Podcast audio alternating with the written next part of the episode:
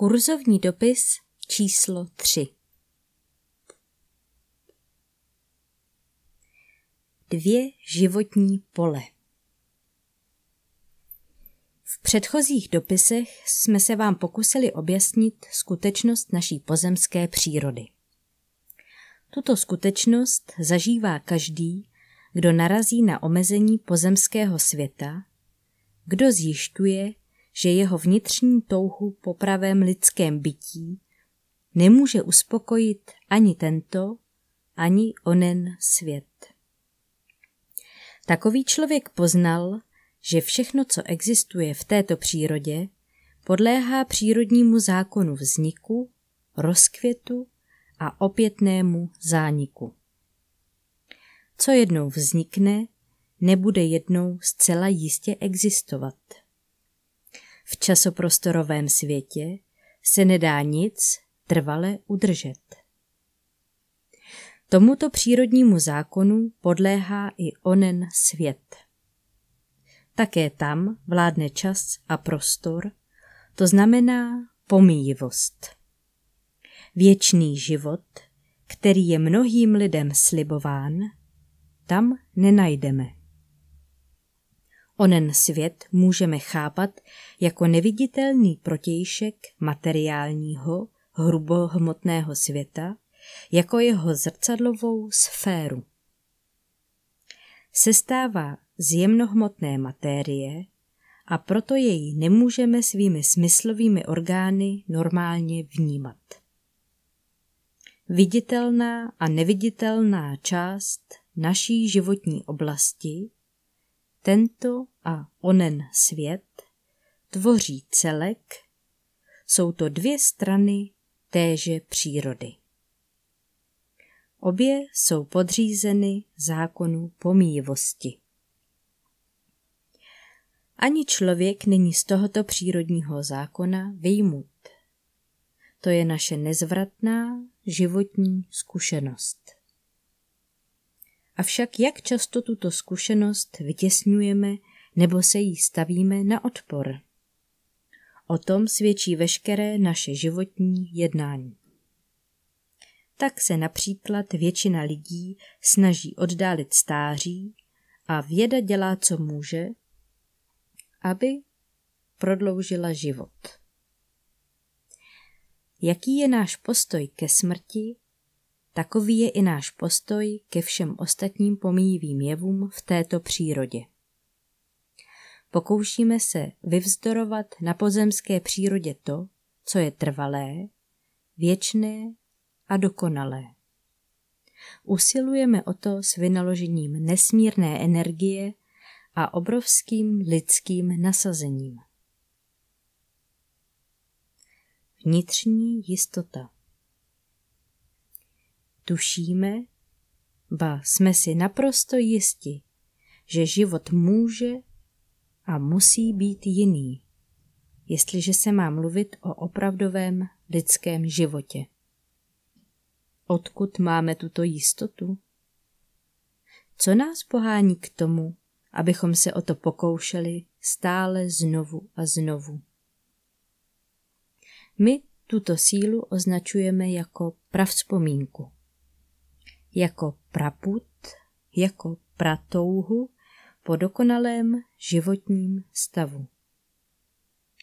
Poukazujeme na to, že tato touha vychází z posledního pozůstatku, který se v lidské bytosti zachoval z kdysi božského původního stavu, z praatomu, z duchovní jiskry, z nezničitelného božského cosi. Není tato touha v člověku, tato nespokojenost s pozemskou přírodou, tento životní boj proti pomíjivosti, jasným důkazem toho, že to, co je v lidské bytosti skutečné, nepochází ze země?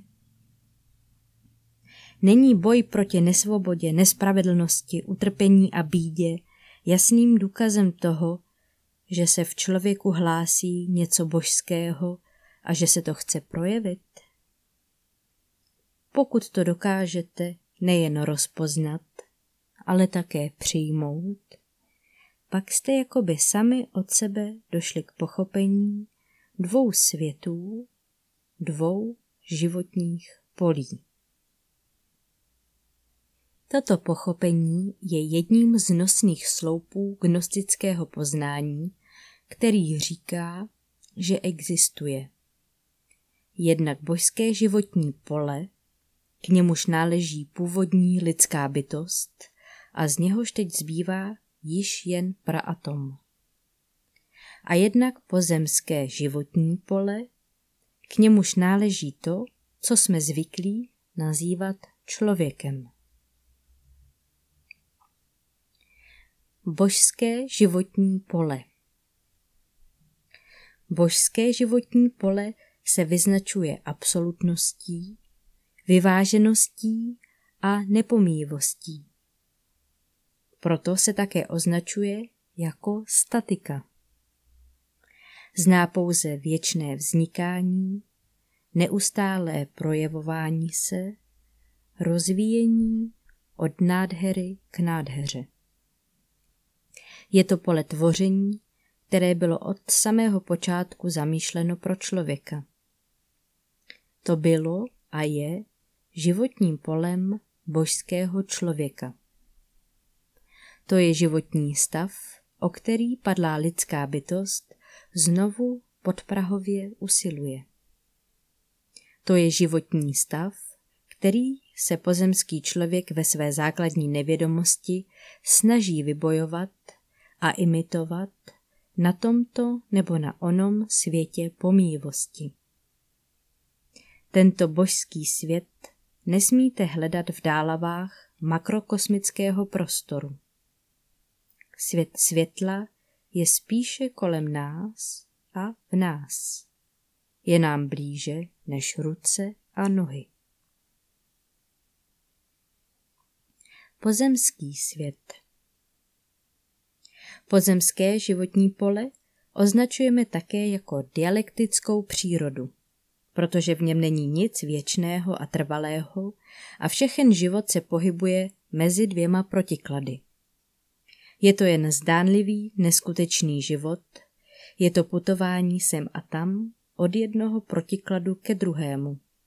Od světla ke tmě a od tmy ke světlu, od války k míru a od míru k válce, od svobody k nesvobodě a zase znovu ke svobodě a tak dále. Ačkoliv tato dialektická příroda tohoto i onoho světa může žít a existovat pouze z božských sil a energií, přece je od božského života zcela oddělena. Je to pouze nouzový řád, v němž mají být padlé lidské bytosti zkušenostmi přivedeny k tomu, aby si uvědomili svůj padlý životní stav a posléze nutnost návratu do původního stavu. Dialektická příroda je vězením lidské bytosti do té doby, než může být prátom opět probuzen k životu. Proto je tato příroda také zároveň místem nepřetržitého úsilí, aby byl pravý člověk opět přiveden domů do svého původního životního pole. K tomu zde citujeme úryvek z knihy Přicházející nový člověk od Jana van Reichenborka. U této skutečnosti je dobré se ještě krátce pozdržet, neboť z ní vyplývá, že tento svět není jen vězením, trestnou kolonií, nýbrž také současně místem milosti, kde je stále vyvíjena snaha nám pomoci, abychom se opět stali božími dětmi. Nyní možná před svým vědomím jasně vidíte, že existují dvě atmosférická pole, a sice ne jedno zde a druhé někde jinde, nýbrž obě jsou současně existenciálně přítomná. Jeden stav charakterizuje pole pádu a milosti, pole trpělivosti a poskytované pomoci. Druhý stav charakterizuje absolutno a božství. Oba stavy jsou přítomné v témže okamžiku ve stejném prostoru, zde a nyní. Boží království a jeho životní atmosféra jsou blíže než ruce a nohy, ano, jsou ve vás. Realita dvou životních polí. Obě životní pole jsou tedy reálná, jsou přítomná, existují v tomtéž prostoru. Věčnost proniká časem a prostorem. Člověk, který hledá spojení s věčností, nepotřebuje tedy opouštět svou vnější životní oblast. Božské životní pole, věčnost, může být nalezeno všude.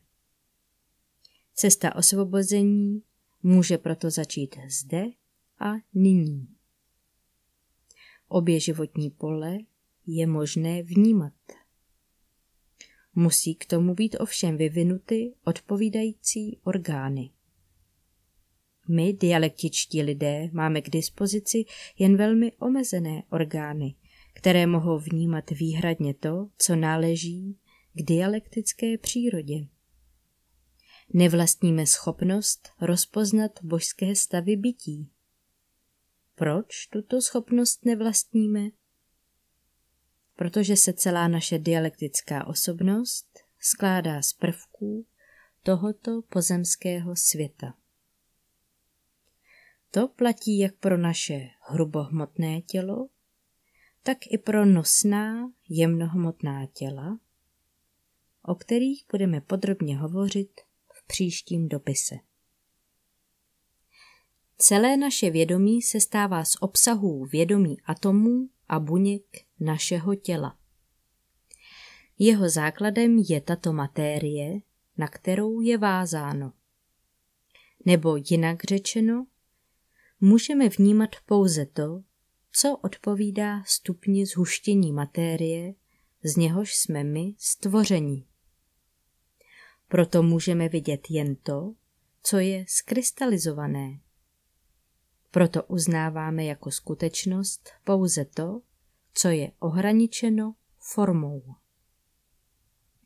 Prostor mezi předměty se nám jeví jako prázdný ale i věda ví, že prostor mezi hmotnými formami není prázdný, nýbrž je prostoupen zářením, částicemi a poli nejrozmanitějšího charakteru. K jejich zkoumání si bereme na pomoc technická zařízení. Pokud však jde o božské životní pole, musí naše vnímání a stejně tak i každá snaha vědy naprosto selhat. Nemůžeme zažívat božský život, nemůžeme vnímat ani měřit žádnou božskou bytost, ani božské vibrace. Vůči božskému světu naše orgány a přístroje absolutně selhávají, protože se stává ze zcela jiné prasubstance a může být zažíván jen bytostí, jejíž orgány vnímání jsou rovněž z božské prasubstance tak jsme tedy schopni zjistit pouze výsledky božského působení v pozemské přírodě, ale nemůžeme odhalit to, co stojí a působí za nimi. Můžeme o tom jen spekulovat a vytvářet si domněnky. A protože tomu tak je, existuje o Bohu a věčnosti tolik tvrzení a protitvrzení. Proto je tolik náboženských názorů, hypotéz, sporů, bojů a pronásledování. Podobenství o jeskyni K tématu chybějící schopnosti vnímání vyprávěl Platón, velký řecký učenec, jenž stál u kolébky západní kultury, následující podobenství. My lidé sedíme od dětství, spoutáni v jeskyni, takže nemůžeme ani otáčet hlavou a obrátit ji ke vchodu, ale jsme nuceni se dívat na zadní stěnu jeskyně. Venku před vchodem však hoří oheň, který vrhá záři do jeskyně. Mezi vstupem do jeskyně a ohněm defilují rozličné předměty, to jsou ideje, jejichž stínové obrazy, to jsou jevy, dopadají na zadní stěnu jeskyně. Tyto stínové obrazy pokládají spoutaní lidé za skutečnost. Přou se o vzniku a zániku obrazů a soudí, že úkolem vědy je tyto stínové obrazy proskoumat. Kdyby se však alespoň jeden z nich zbavil pout a mohl výjít ven z jeskyně, viděl by sám ty věci a místo stínových obrazů by poznal skutečnost. Takto je naše smyslové vnímání jen stínové. Všechno pozemské je jen podobenstvím. Cesta osvobození Zbavit se pout a vít z jeskyně je osvobozující proces, o kterém vás chce duchovní škola kříže s růží v těchto úvodních dopisech informovat. Avšak toto vědění samo nepostačuje. Vědět, že je božský svět ukryt v nás, že je nám blíže než ruce a nohy, ještě neznamená osvobození. Toto vědění má osvobozující účinek jen tehdy, je-li uskutečňováno v praxi. Je nutná totální změna celé lidské bytosti. Musí se vyvinout vhodné smyslové orgány pro vnímání božského řádu a právě tak i tělesné předpoklady pro život lidské bytosti v tomto jiném životním poli. Proces vznikání a příprava k němu jsou obsahem vývojového procesu žáka uvnitř duchovní školy. Evangelium nazývá tento proces vznikání znovuzrození z vody a ducha. Voda znamená prasubstanci božského životního pole. Duch poukazuje na původní, duchovní tvořivý impuls a s ním spojenou sílu uskutečnění. Bez tohoto znovuzrození nemůže být božský svět poznán a ani do něj nelze vstoupit. Tělo a krev nemohou zdědit Boží království, jak tuto skutečnost vyjadřuje Bible. Znovu zrození z vody a ducha je obsahem a cílem křesťanského učení spásy. Je to cesta transfigurace, kterou učí a uskutečňuje duchovní škola kříže s růží. Toto vědění o dvou životních polích je jedním z podstatných rozdílů, kterým se gnostické učení moudrosti liší od učení mnoha jiných ezoterických a náboženských organizací, církví a sekt. V příštím dopise budeme téma dvou životních polí rozvíjet ještě hlouběji.